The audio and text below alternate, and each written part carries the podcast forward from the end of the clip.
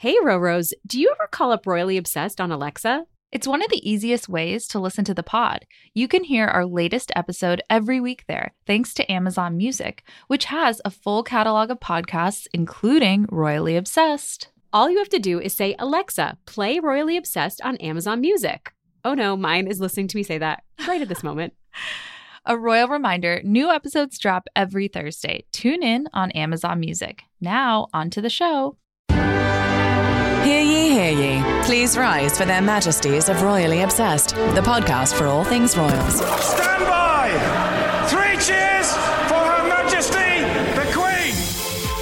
Welcome back to Royally Obsessed. I'm Roberta. And I'm Rachel. A couple of royal reminders before we dive in. Follow us on Instagram at Royally Obsessed Podcast and join our Facebook group at Royally Obsessed. You can also subscribe to our podcast and leave us a royal rating of five stars. It would make our day. Send us an email at info at gallerypodcast.com. Roros, we have a super special episode today. We are joined by friend of the pod and everyone's favorite royal fashion expert, Elizabeth Holmes. Welcome, Elizabeth. I am so excited to be back. And Elizabeth, as we all know, is the author of HRH So Many Thoughts on Royal Style. Her new book is out November 17th. So, Elizabeth, tell us where you're joining from. I am joining from my bedroom in California, in the suburbs of San Francisco. Which is painted a delightful shade of HRH blue. Yes. It, uh, coincidentally, let me tell you that the, the, the bedroom paint came first and then the book cover. Okay. I'm not that Rachel- committed. Rachel and I tried to coordinate. I'm a little more minty, but I, I tried. I'm also wearing a headband, hat band. It's hard to see with the headphones, but it's there. I, love it. I'm impressed that you were able to pull off the headphones and the headband. I just have a little a little hair accessory. I I, haven't done I the double committed. yet. So, I, yeah, once I put the headphones on, I was like, no, I'm committed. Yeah. I'm wearing it.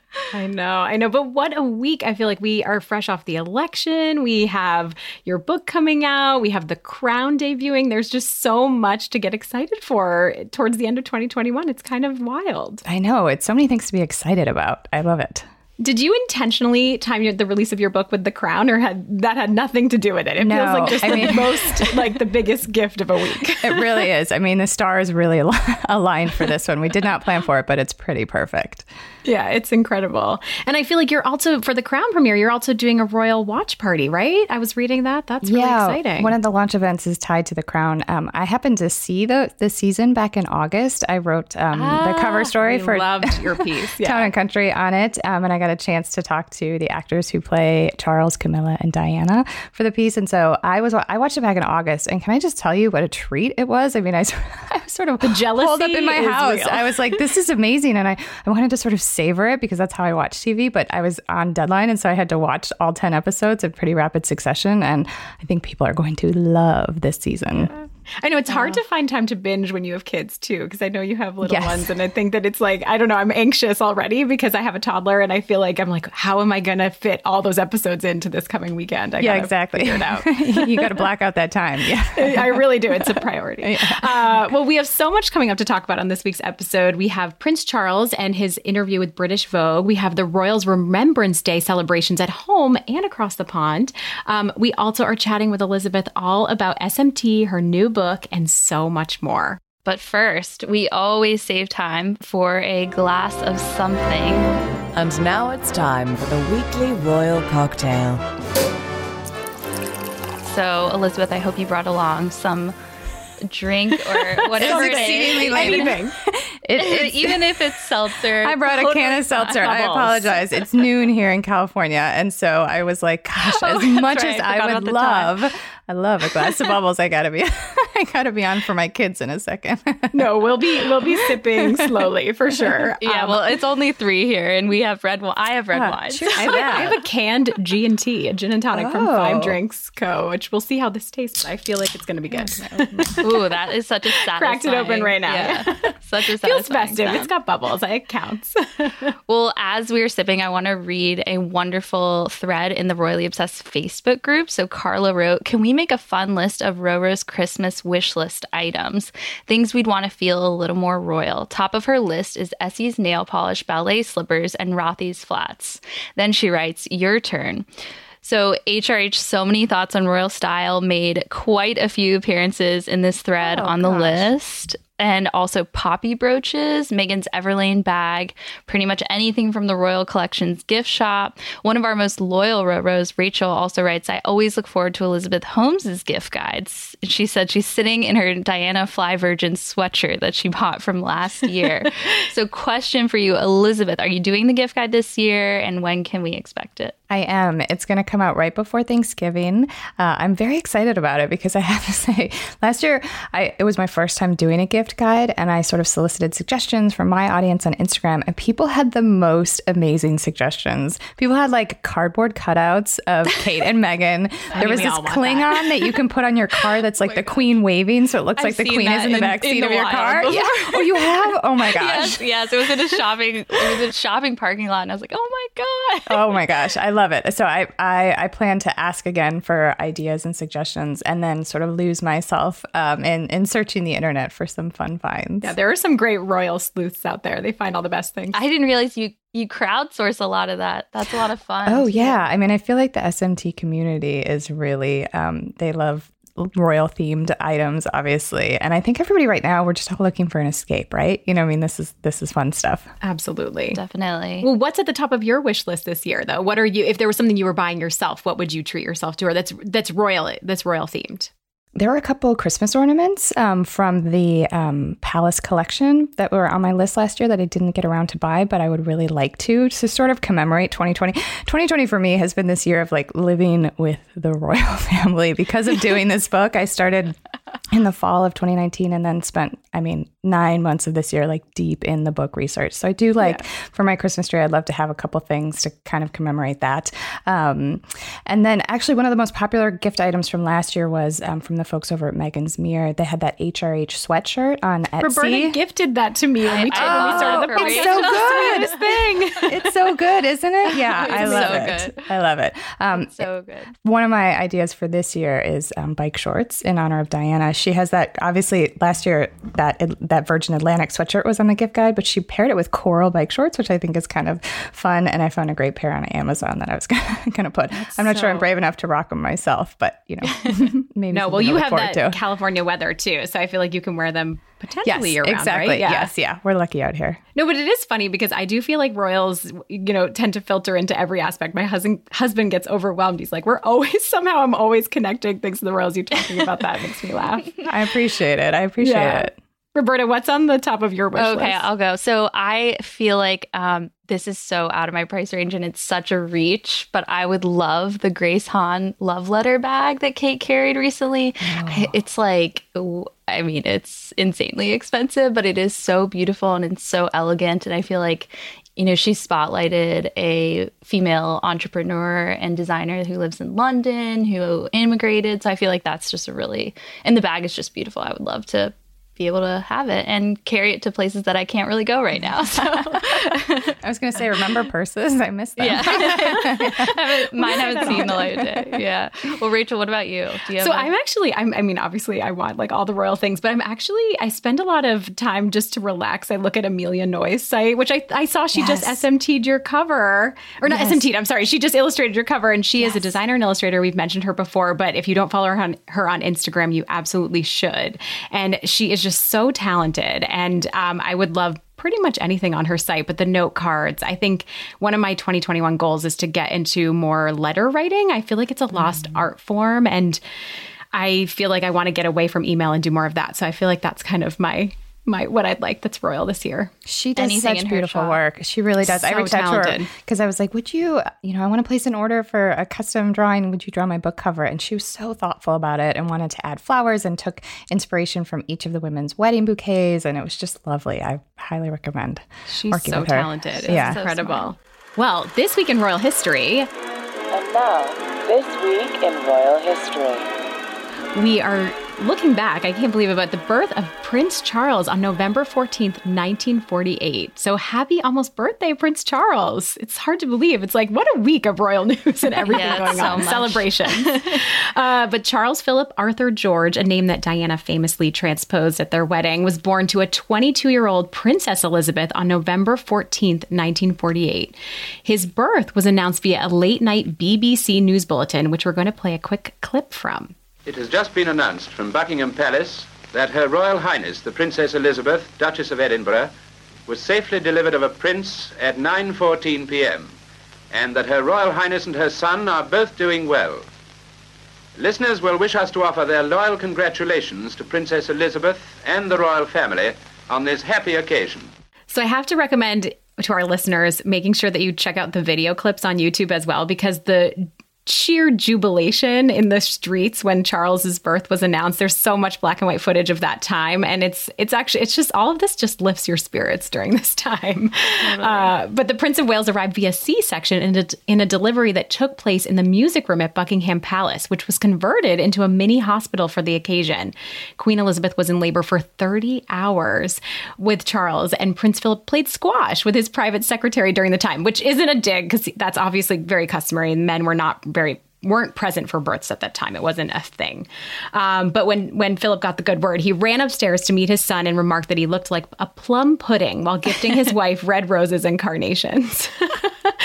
so crazy and sweet I mean, to think back. You know, it was a big deal. Yeah, I that that um, the wording that was safely delivered of is just yeah. such a classic royal hallmark hallmark to announce a baby, and then to think about you know Queen Elizabeth is not a big person, and so I can imagine her in labor, her tiny little self trying to have that baby, and then ending up with a C section at Buckingham Palace. I mean, that's kind of wild to me.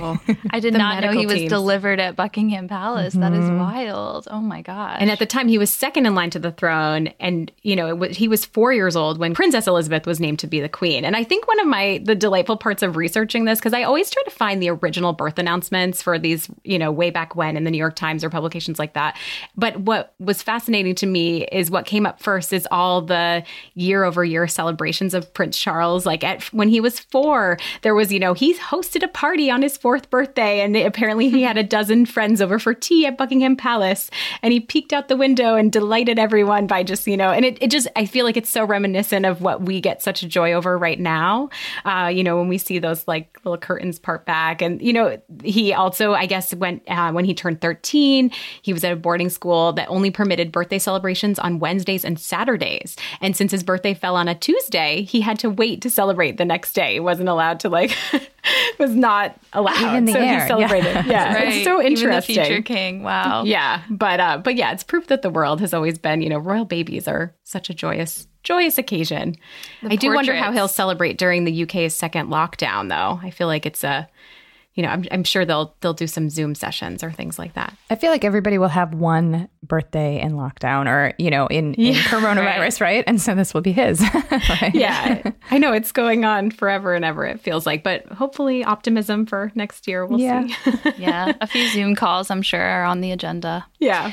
All right. Well, we'll get to the news this week. Elizabeth, we feel like this is the perfect episode for you to join us, if, you know, because we're talking about Prince Charles and British Vogue. And I feel like this is so exciting. This interview was so fun. So we're going to play a quick clip from his interview.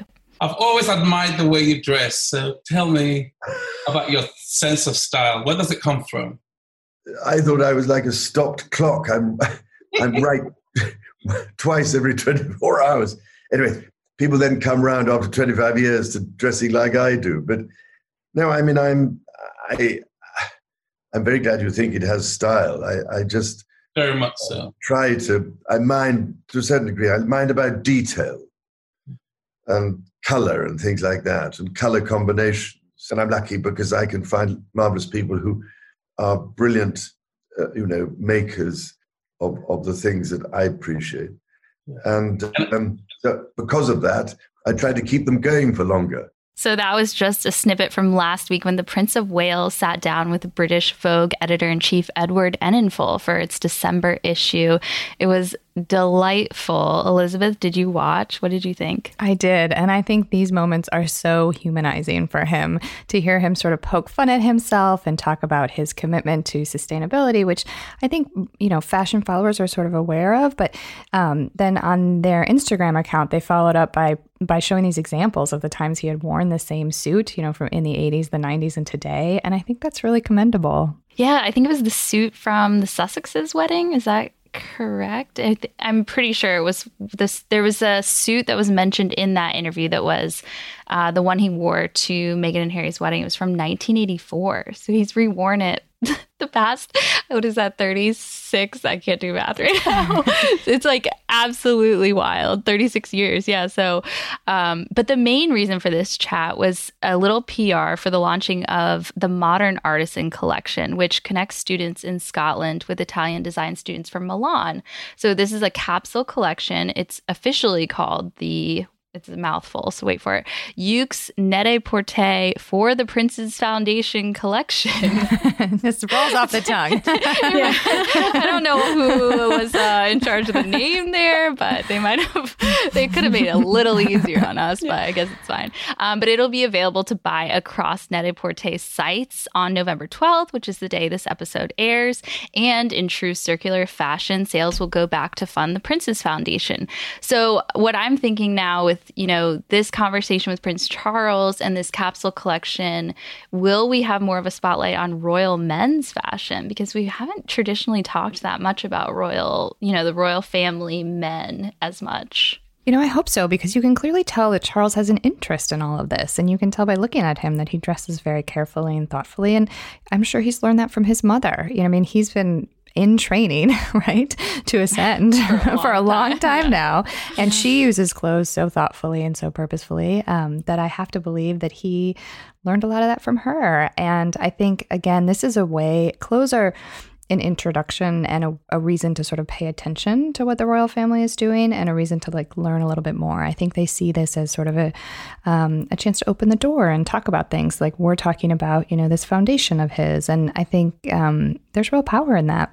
Absolutely. I also feel like it's really such I mean, I think hearing Charles talk about these different initiatives and things like that, it really always is so eye opening how ahead of his time he is. I mean, he's been pushing this for a really long time. I know this is, you know, a, a special spotlight on it, but he's always had such a commitment to sustainability and protecting the planet and all of that. And it, I think, hearing it all come together in such a beautiful package and seeing those photos of him in the gardens it's just i i don't know. I'm always really inspired by by what i hear from from him more and more. I really like all the things he's sort of stands behind and it's meaningful to me well, and what a, what a good message to send, right? Because this is the frugal side of the royal family. Mm-hmm. You know, you mm-hmm. think of the royal family and you think, you know, fanciness abounds. Yeah. And surely it does. You know, I mean, these these are very wealthy people um, in a centuries old institution, but there is something exceedingly charming, I think, about a man who is going to be king, you know, having his shoes uh, redone over and over so he can continue to wear the same pair instead of buying mm-hmm. a new one. I think um, that does a lot for their sort of personal PR. Yeah, yeah, absolutely. It makes me feel a touch royal when I I go to my Brooklyn cobbler. I'm a huge exactly. fan of the cobbler. I love getting my shoes repurposed or like fixed up, new, resold, and so I feel like now I'll be like I feel royal as there I do. Go. Yeah, I was actually so yeah. He said as a little kid he used to go to the cobbler with his mom, so I thought that was so enlightening. He's he revealed in this chat that his mantra is "buy once, buy well." So I think that that's kind of you know, goes against a lot of what we hear, at least in the British tabloids, about how expensive their wardrobes are, how much they spend on clothing. And so I think that that's, um, it's really admirable what he's doing. And he also talked about he convinced applicants of the royal warrant to adhere to more sustainable practices. And that a lot of them, you know, some of them we, we know um, as Americans, like Hunter Rain Boots, and I think Barbour holds a royal warrant. But, you know, some of the other ones, they were really kind of against these strict eco-friendly practices that he wanted them to take up and he ended up convincing them and they said it's made our business even better. So i thought that was really kind of a wonderful and that they saved money too by doing it yeah. which is great yeah. Yeah exactly. Um, but yeah the images you mentioned rachel so i love this tidbit because it's so fascinating I feel like just to see inside the inner workings of how all this stuff works. So, when uh, the Vogue UK fashion director Kate Phelan visited Highgrove House, she said that they got sent a specified dress code to go there. And so, the dress code for her was a summer dress or a skirt suit. And the photographer, which was Nick Knight, was told to wear country casuals. And so, who so set that dress code? Though? That was it. my question: Is did did the Vogue editor set the dress code, like just kind of being professional, or was it? Oh, I'm the, sure the no. Palace. No, I'm no, sure I think Palace. It's, it yeah. sounds okay. It I wasn't sure like where it came from. Okay, from Highgrove House. Yeah. This, so when they said yes, we'll do this interview and the photos and everything, because it was, a, I think it was just for the photos, is why she went there. But she said, yeah, they they adhered to the specified dress code. She wore a a Simone Rocha number, but I thought that was so fascinating to hear they got sent a dress code ahead of time. But isn't that sort of a relief, though? You know, I mean, if you're Yeah, thinking like true. you're Yeah, going makes to it see the prince, you're like, what do I wear? And it's like, okay, here's some guidelines. you know? country casual. But if someone told me country casuals, I'd be like, oh God. Yeah, that's what that one's a little harder, especially for a dude.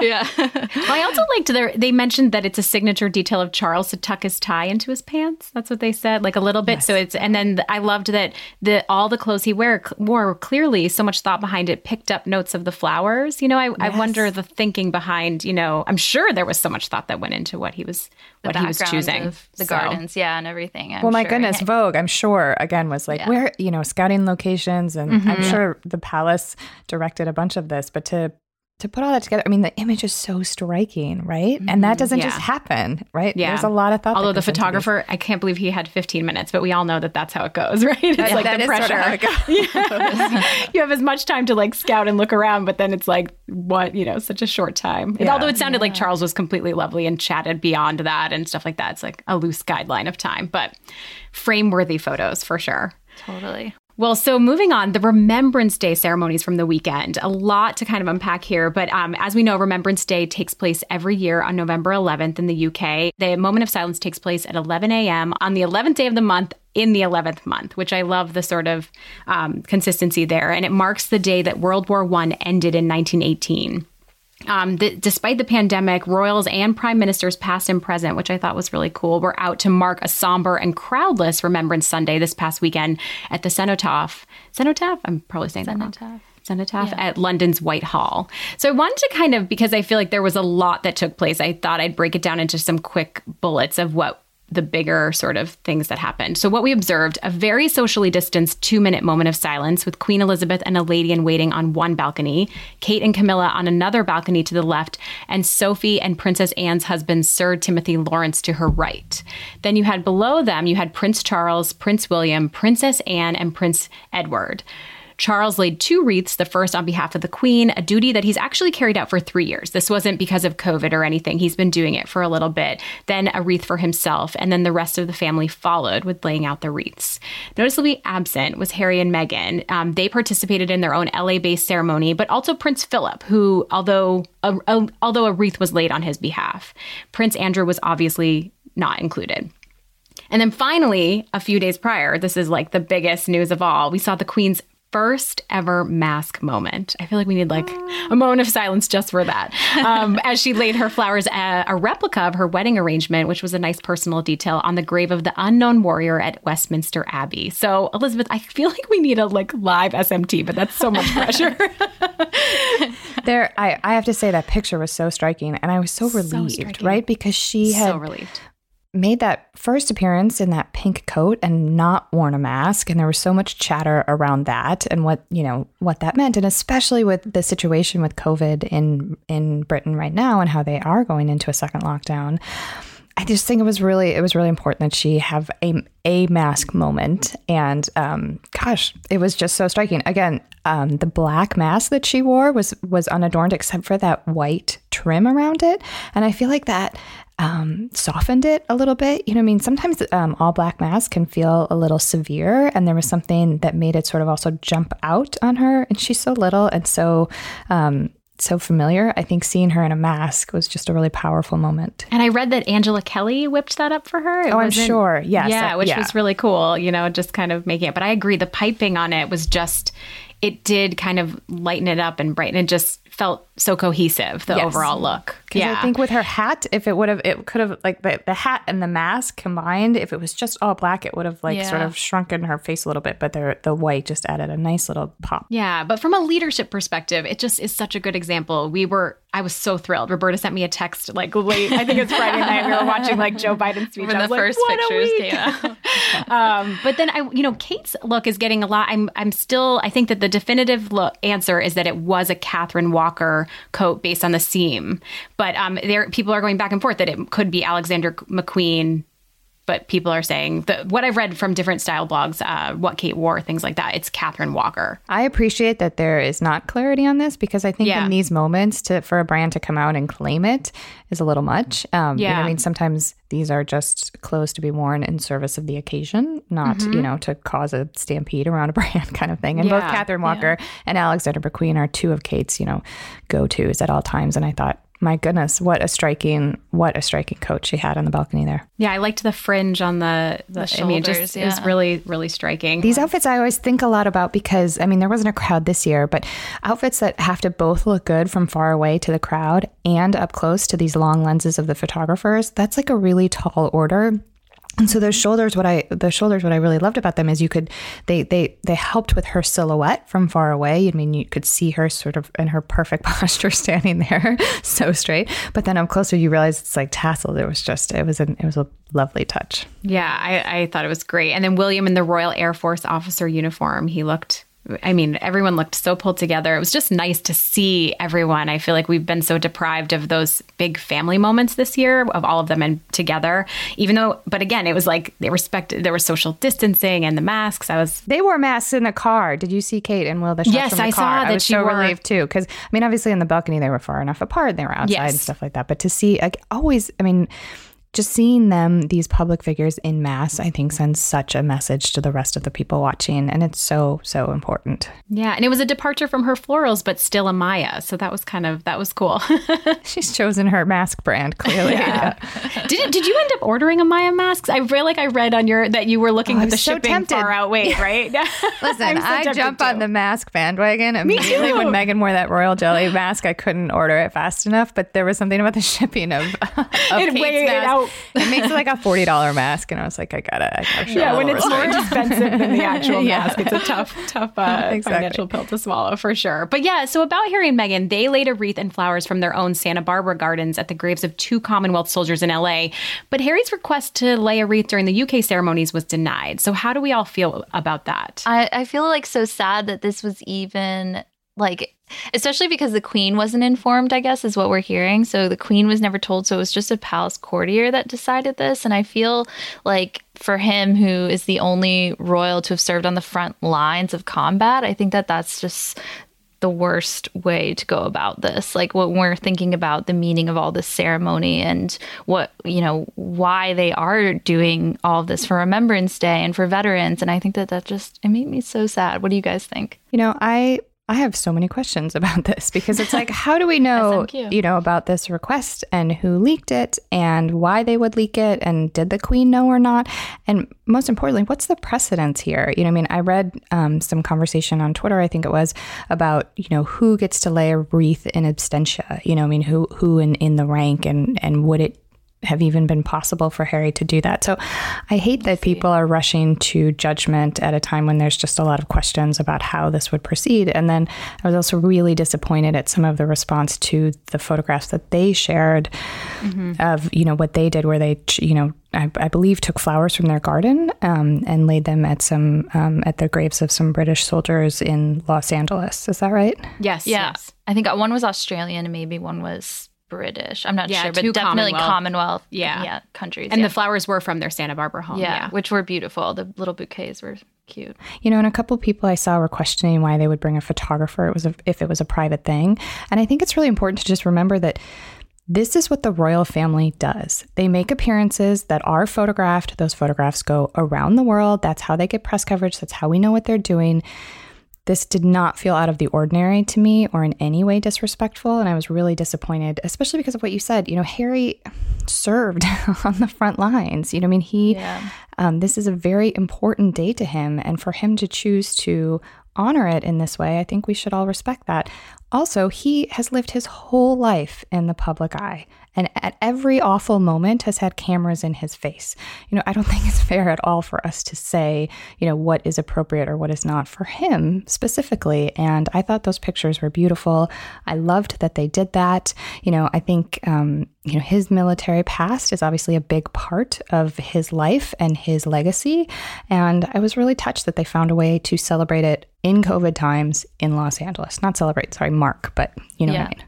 It's so frustrating because we know that if nothing had you know, appeared online of pictures of them or a statement from them, he would be like, oh, he's forgotten his, you know, royal upbringing or his past or all of this. It's like, oh, it's they can't win. It No. seems like they really can't. And I feel like people, you know, say, well, he he's not a member of the royal family anymore. Wrong. He is. It's a family. You don't get, you know, he's still very much a member. And he's still also, you know, regardless of his sort of military status within the family, his service is with him forever. And I just I I it made me so sad that social media took this moment to that place. I know. I They take a lot of moments to that place. Yeah, it's they very do. overwhelming. it's like really disheartening. a It's lot of really time you have to look away. But yeah, I agree. I thought it was really tasteful and meaningful. And again, about Remembrance Day. You know, I think that that's you're right. That's what they do. Um, I mean, and Harry also participated in Declassified, the podcast over the weekend, saying that he continues the poppy tradition for quote the soldiers I knew as well as those I didn't, the soldiers who were by my side in Afghanistan,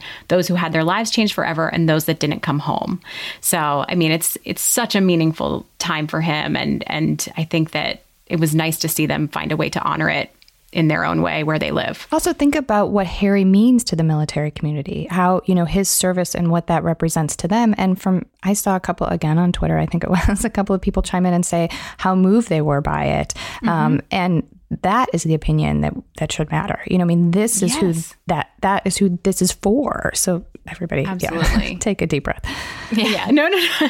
Um, it is worth mentioning, though. I think just because COVID this whole year has been such a blur in terms of time, like what is time anymore? But uh, Remembrance Day was one of the last times that the royals really were pictured all together in 2019 before Harry and Meghan left for Canada. And I thought just thinking about that Wow. timeline, just kind of, I don't know. I guess I just it anchored me somehow in this, you know, all that's transpired, uh, where we are, and what's ahead. And I think COVID has just been this like great divider physically but unintentionally. You know, I think that there would have been a lot more kind of getting together that we just we just don't get to see because of the pandemic. So Yeah, just and a kind of lot thinking more about sort that. of public healing, I think, that would have taken place. And Yeah. if we would have been able to see them all on the balcony for Trooping the Color, you know what I mean, or, over the summer, or, you know, moments like that where they are together and you're like, okay, you know, I see this as a single unit kind of thing. Um, yeah, I agree that COVID has sort of exacerbated a lot it of really this. has. Yeah. Yeah, publicly for sure. Definitely. And the fact that it's been an entire year since that last remember it. I just feel like that time has been so weird and such a roller coaster for all of us.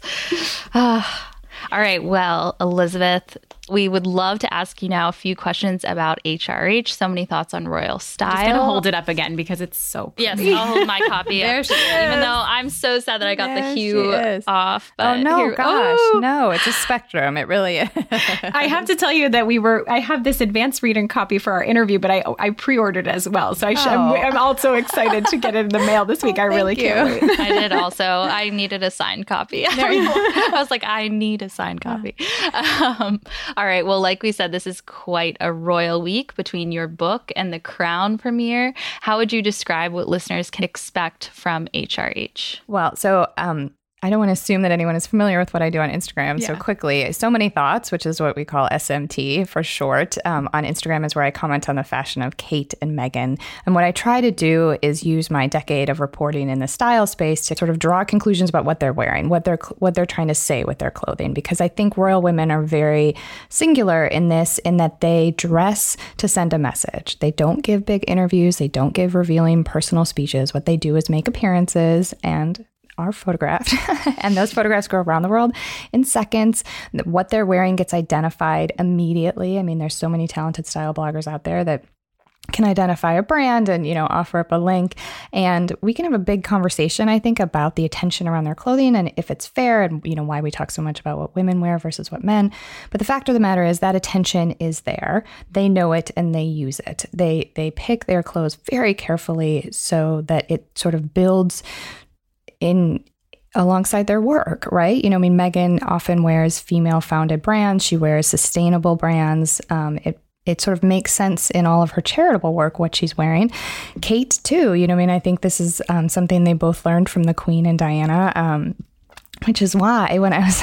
Uh, sort of looking to do a book that was based on SMT, I wanted to take it and um, go one step further. So HRH talks about Kate and Meghan, um, but then it also includes the Queen and Diana. And I think these two women and their at times opposing approaches to royal fashion, uh, the Queen and Diana sort of set the stage for the royal fashion that we watch today. It's so true. And what is it like doing a virtual book tour? I feel like that was something oh. we wanted to ask you about because it is such a, you know, it's it's a different year. It's weird to have to, you know, pivot in this way, but it seems like you're doing it so successfully. It is very different because so this book um, came out of um, I had a, a live event in New York it feels like a lifetime ago, but it was in April 20, April or May 2019. Um, and I got a bunch of people together. that was Cup of Joe with Joanna. Yes, yeah, it, right? yeah. I attended. I was oh, did you? lucky few oh, in the lovely. audience. It was. It I sold out so with fast. the cardboard cutouts. Yes. I was so thrilled to be there. it was so fun, and it was this way to get you know all these really enthusiastic women and a few men together to talk about royal fashion, and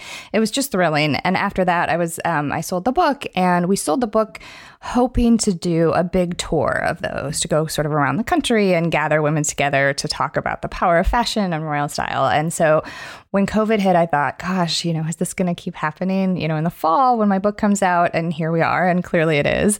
But what I do think is really special is that there is a chance to gather together remotely. And obviously, SMT was founded on my Instagram account. It's very much a virtual thing, and people um, in my audience are sort of spread all out over the country and the globe.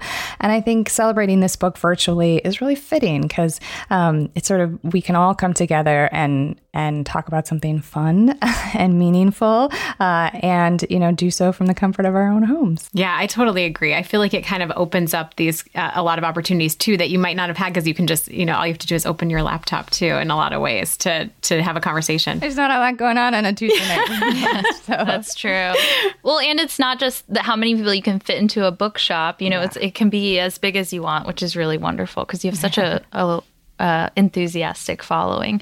Well, so we want to go back to when you did your very first SMT, which I believe was the Cambridge Christmas photo. Is that right? Yes. Your very first one. So, did you ever imagine this is where that would lead? And how challenging was it to turn your Instagram brand into a book? Oh, gosh. I mean, uh, where to even start?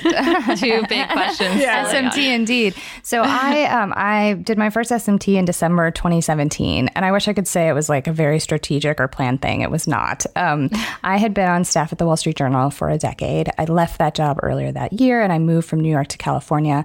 I was starting um, a freelance career and I was out there kind of hustling, you know, after being on staff at a, at a paper and having a salary job, suddenly I was writing by the word. And, you know, it was um, a new experience for me. And then in the middle of all that, I had my second son and I was trying to take some maternity leave, but I was feeling very much like I missed, uh, you know, my New York based sort of community of really smart and savvy women and um, a lot of the fashion reporters I had become good friends with. And listen, I've always been interested in the royals. I mean, not always, but I um, since 2011, I've kept tabs on them since Kate and Will's wedding. And I saw Kate and Will's holiday portrait. It was by Chris Jackson. It popped up in my Instagram feed, and I literally, I just thought, I have so many thoughts about this. And so I screenshotted it. I wrote so many thoughts across the bottom. I posted it, and then I reposted it um, with my thoughts, sort of sprinkled in little text bubbles.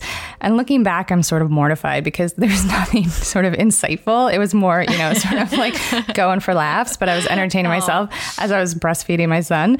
Um, and I posted it and I just got this incredible response. And I was thrilled to find other women, and again, a few men, uh, who wanted to talk about royal fashion because I would say I have some wonderful uh, women in my life um, and some very good friends, but I don't know that anybody in my friend circle shares my royal obsession to the degree, I guess, that I do. And I was like, oh gosh, I found my people. They're here on Instagram. And so I posted it again, um, or I, I did it again when Meghan and Harry released their engagement portraits a couple days later, and I got the same response. And I realized that I had just found these people you know, that that wanted to talk about royal fashion and wanted to talk about the royal family. And um, what I could add to that conversation, and what I learned as I sort of kept doing it and building through the royal wedding in 2018, and then really, it, I sort of think it took me a whole year to hit my stride. Um, the tour, the Sussexes tour in the fall of 2018.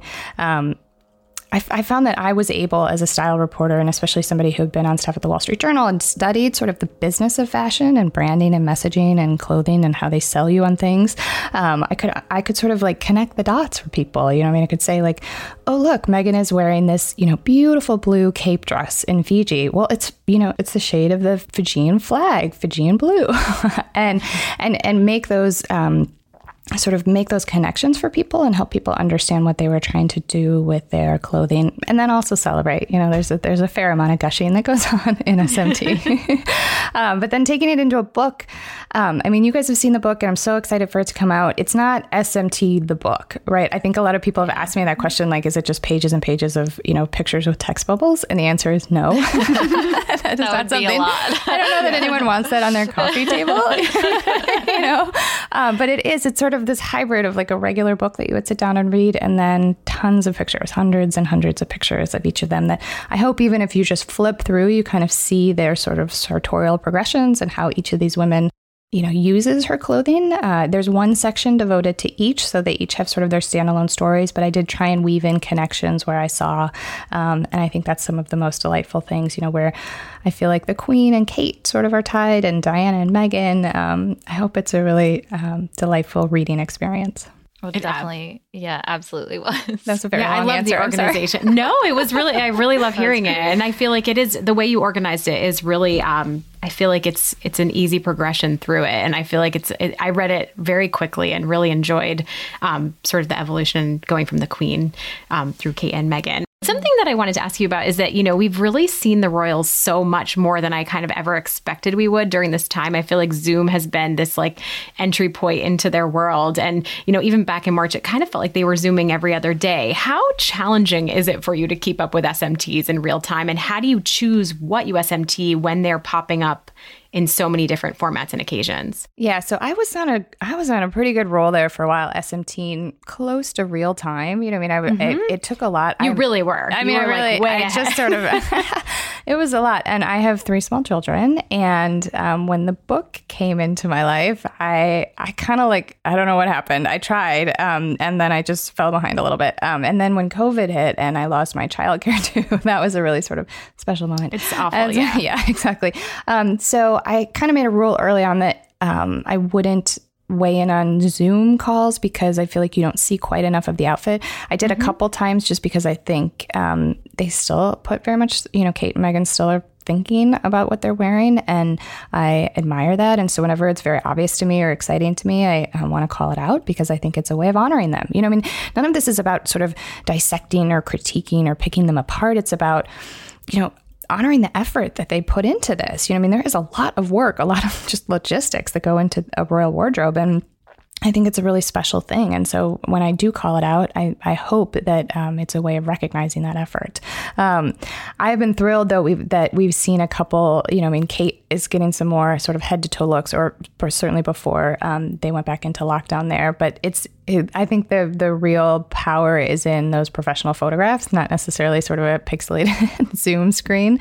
Um, yeah. But I do admire how active they are keeping. And it's a reminder that their job is to appear that that is their job to make appearances. And so I, I commend them for finding ways to appear even remotely, you know, like the rest of us. Absolutely, absolutely. Do you have a favorite royal to SMT or it really is the occasion? It like the photo probably strikes you in a particular way. It really does. And I think um, if I had to choose a favorite from the book, it would definitely be Diana. And I hope that people um, I, I, hope people sort of delight in the ways in which she delighted in fashion. So I am I'm not young, but I am just young enough that I didn't follow her in real time. I was still quite young when she married into the royal family, and learning about her fashion and sort of her very distinct phases and the ways in which she used it and found power in it. Um, it was this real light bulb moment for me because you know the queen. There was always going to be chatter around royal fashion, right? It's exciting and it's beautiful, but what what Diana did was sort of infuse the fashion element into it and make it, you know, something that was emotional too. And I think she just sort of primed us all for caring about royal fashion in a new way and a new sort of uh, hunger for it. And so it makes so much more sense now that when Kate hit the scene, like immediately people were like, oh, what's she wearing? And can I buy it? And because you could with Kate, because she was wearing so much off the rack stuff, suddenly there was just, you know, this whole economic power around it. And it's just grown and grown since then. And so Diana, I mean, I think we all have to credit Diana for what she did to royal fashion forever. For sure. Definitely. Absolutely. Well, Rachel, one of your favorite parts of the book was learning something new about Diana. Well, too. yeah, I was going to say so. Something I've talked at great length about on the podcast, and I recently treated myself to, is the Rowing Blazers sheep sweater. But I really, I Yes. loved. So I spent election night. I turned off the the results and I read your book, and it was the ultimate. Oh my gosh. I like. I escaped. I felt lighter. I felt so happy, and I discovered that um, I did not know that she had two versions of this sheep sweater. That that was fascinating. And then I was, you know, looking closely to see the sheep. The black sheep turned a different direction. So I'd love to hear more from you on that. I was I thought that was a great great little detail. That was a big moment for me too because I didn't I hadn't read that anywhere. I did a bunch of research for this book. I had um, a team of researchers to help me to start, and you know, obviously that black sheep sweater that she wore is just such an iconic piece from her wardrobe. It's a red sweater with white sheep and one single black one, and you think, gosh, why did she wear that? You know, like what was that about?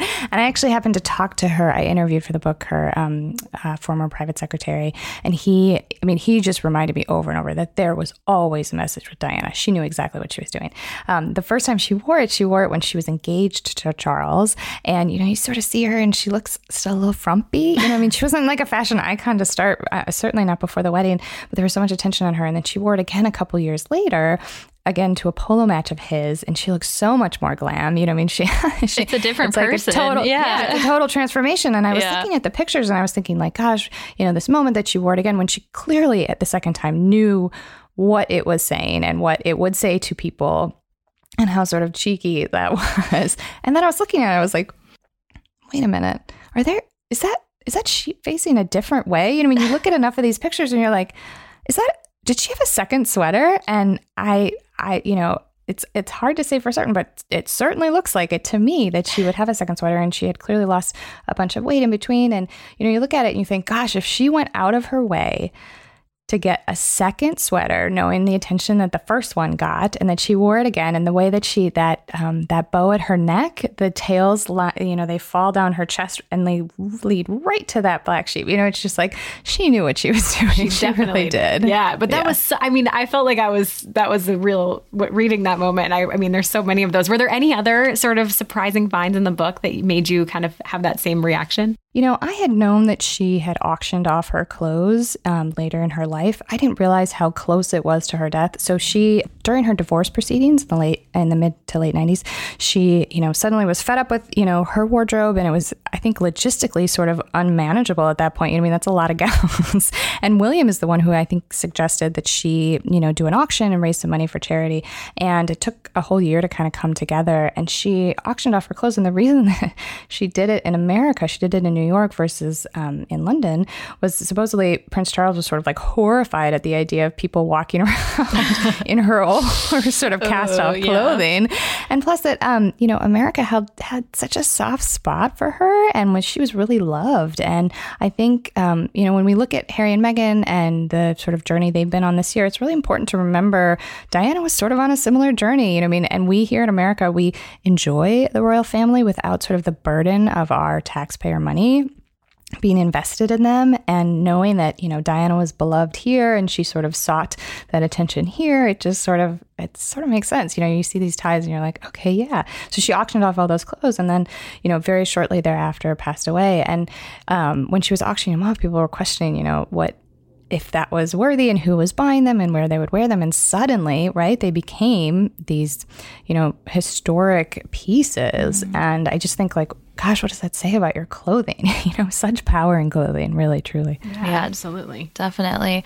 I I know one of my favorite parts was actually um, learning that Meghan Markle had talked about Rachel Zane's color palette on the show Suits and how she'd said, like, you know, blushes and light pinks and that, you know, signal that Rachel Zane, her character on the show Suits, is in love. I had no idea because I, I remember that period after their wedding of her wearing all of these blush and p- light pink outfits in consecutive order, too, and consecutive appearances. And I thought that was so, so interesting. So I love that fun fact.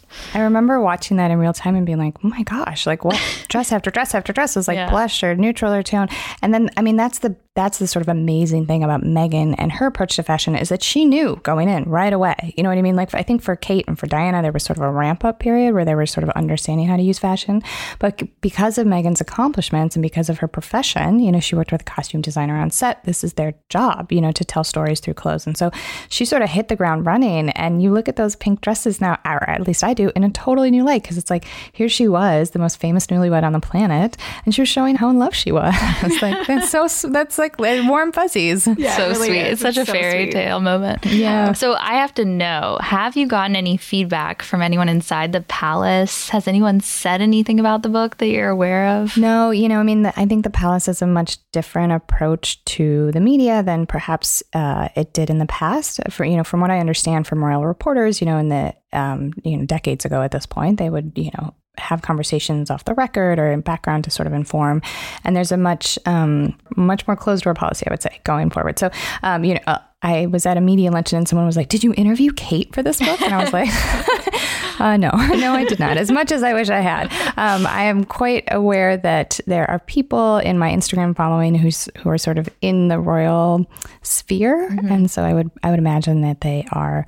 Uh, aware of the book. Um, and, you know, in writing it, I wanted to make it sort of a very honest portrayal of their stories, especially um, with Diana and Meghan and the struggles that they went through and the nastiness involved. Um, in their royal life but i also you know at the at the core i hope this is a celebration of these women and their fashion and for all of us, sort of hopefully a little bit um, of inspiration, you know, for when we're getting dressed. I'm wearing, you know, light blue for all my book events, and it's like it's very fun. You know, I mean, it's like I have a light blue book. I'm wearing light blue. It it just adds another layer of meaning. And I think, you know, certainly not every time we leave the house do we have to dress, um, you know, thoughtfully head to toe. But when you have a moment and you you know put a little thought into it, I think it's really special. It feels good. It feels very good. Yeah. yeah. yeah. And I mean, I think this is a book that even these royal women, if they picked it up, would love to read and, and see those pictures of them. I think it's wonderful. One of the things I love that you talk about is Kate's kind of progression through style and finding her own kind of,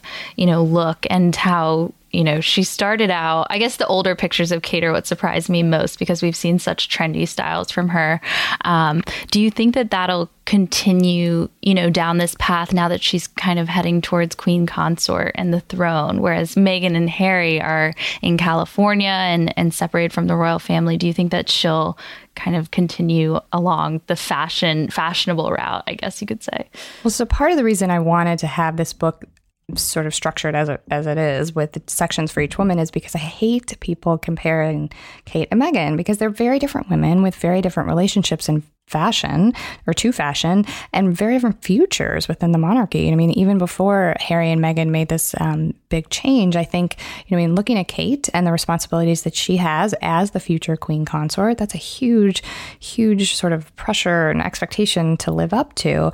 And, um, you know, looking back at Kate, I I started following the royal family when Kate um, got married and looking back at her fashion, you know, it wasn't particularly uh, it was exciting in its uh, in sort of a very approachable way, and I think that's what got me excited. You know, I mean, she was wearing dresses that anybody could wear. You know, I mean, she looked great in them, of course. Um, and and reading the coverage of you know that tour in 2011 of North America, where they um, sort of went all through Canada Vogue was trying to make her wardrobe into something very exciting when, you know, it, it, wasn't from a fashion perspective. But I think there was real power in that relatability. She was a commoner marrying into this family. That was a big deal.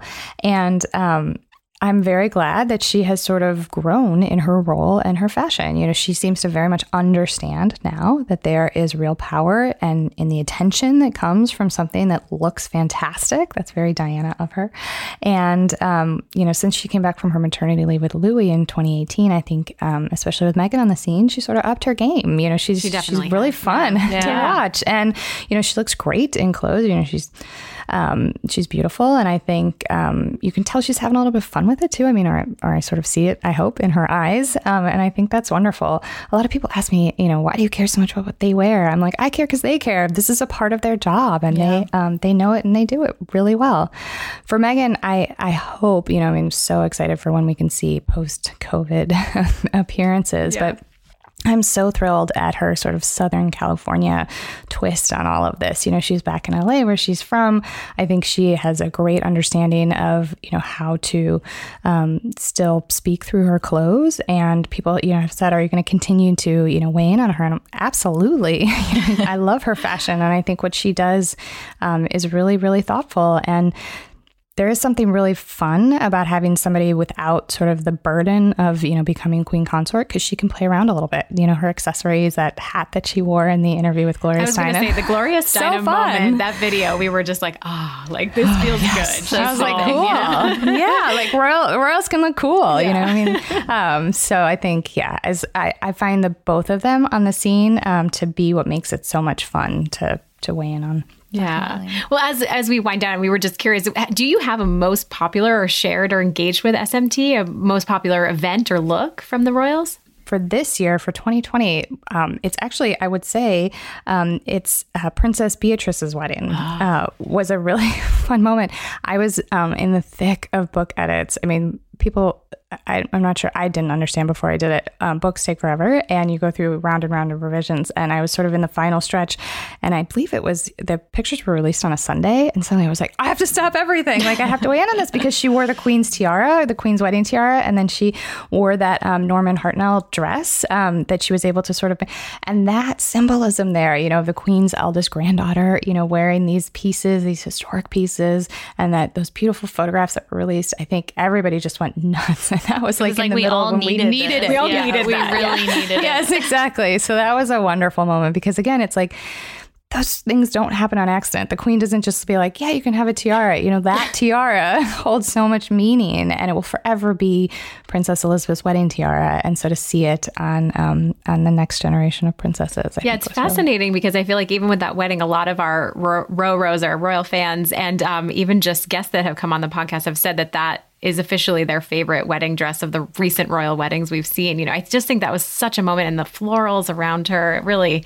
such Well, and what a striking photographs. Yeah, to be able because like so jewelry holds its own special significance in royal sphere and it's the same pieces you know that's why when you see a tiara on diana's head and you see a tiara on kate's head and it's the same tiara you're like wow this is a family and they're all connected but for beatrice to also be able to wear one of the queen's dresses and to sort of you know that's a historical piece that she was able to kind of alter which is kind of a huge deal you know i just thought that was just wonderful It's like the How exciting. ultimate like approval stamp stamp of Yes. approval from the queen, which I thought was really really wonderful. and if you have to yeah if you have to get married in covid right i mean that's a really fun touch to have well done. You Yeah, did exactly. job. Yeah. your dress better hold a lot of meaning. Is yeah exactly All right. Well, for our last question, we ask all our guests on Royally Obsessed. Elizabeth, if you could identify with any royal, living or dead, who would it be and why? This is such a hard question. Um, and I don't know if it's you on identify, but I think, again, like coming back to Diana, I think what she did and understanding, and I think people will certainly see a dramatized version of that in The Crown coming up. There's, you know, this is the Diana season, but And you like from the future so- for all of us. I mean, it really will. And it's very hard to watch it and not think about, you know, like what's happened um, in recent years. And, and, you know, obviously it's fictionalized, but, you know, it's sort of rooted in truth. But Diana and what she did uh, to the monarchy and specifically to royal fashion, I think we have so much to thank her for. And um, I'm just in awe. I really am because I think people too often paint clothing as frivolous. You know, it's something that even, you know, Charles tried to use against her, but there is real power in it. There really is. And she used it to speak when she couldn't. And I just, I really admire that. it's a great answer. I really like that Definitely. answer. All right. Well, now we, before we adjourn the royal pod, we are going to do our highs and lows, which we do every week. It's time for the Royal Highs and Lows. Elizabeth, uh, do you have your high and low prepared? I hope you brought. I well, my my low would definitely be all the chatter around you know Harry and Meghan and the criticism there. Yeah. because this seems so unnecessary. Can we just not? I just it, I it- know. I I that really, um, and then the high would probably, based on the news of the week, would probably be the Queen in a mask. yes. I, I have a lot of chatter in my DMs about mask wearing and the differences in countries and things like that. And it's just like, if we all wear it, we will be better. So, so I'm so thrilled that there is, for the history books, a picture of the queen in a mask. Because the other thing is like these, these visuals that they craft, you know, the clothing is a, is a big part of that. They they live on in history books, you know. And if you're picking this up, you know, picking up a history book in a couple decades, and you're flipping through and you see the Queen in a mask, you know exactly when that's from, and there's real power in that. Oh, I totally agree. Yeah. Yeah, absolutely. I mean, I feel like we've had a lot of a criticism for calling out masks every time the royals step outside, but now they're entering a second lockdown. Yes. So it's like you want, you know, you want to see your monarch doing that. I feel like that encourages a lot of people to, you know, to see that. So totally It's a agree. simple step, but make it fashion. Exactly, Yeah, exactly. that's right. Have fun with it. Have fun with it. For your health and fashion. Yes. Well, my low this week is that it's come out that oh, I, I guess we kind of heard this last week, but it got kind of brushed under the rug with all the election stuff. But people in the palace knew about Prince William's COVID diagnosis uh, way back when in April. So, you know, not only people in the palace, but they also tried to deny it. So, uh, royal editor at British newspaper The Evening Standard, Robert Jobson, tweeted that he and several other newspapers actually approached the palace in April for confirmation about the diagnosis at the time, and they were told it wasn't true. So, I don't know. It just feels like why if you're going to come out with it eventually like william it was mentioned in an offhand comment that prince william made to someone at an event like i would feel like if you're going to tell people eventually you should probably just not lie in the first place? I don't know. It's a little bit it's a it's all pretty murky. So um and then i'll go right into my high. So I'm, I was going to do the Queen in a Mask too because we talk about it so much on this pod, but I think it was wonderful to see uh, the news today that Prince Harry will be a guest of honor at a stand up comedy show honoring veterans next week. It's the show is called Stand Up for Heroes and it airs Wednesday, November 18th at 9 p.m. on ABC News.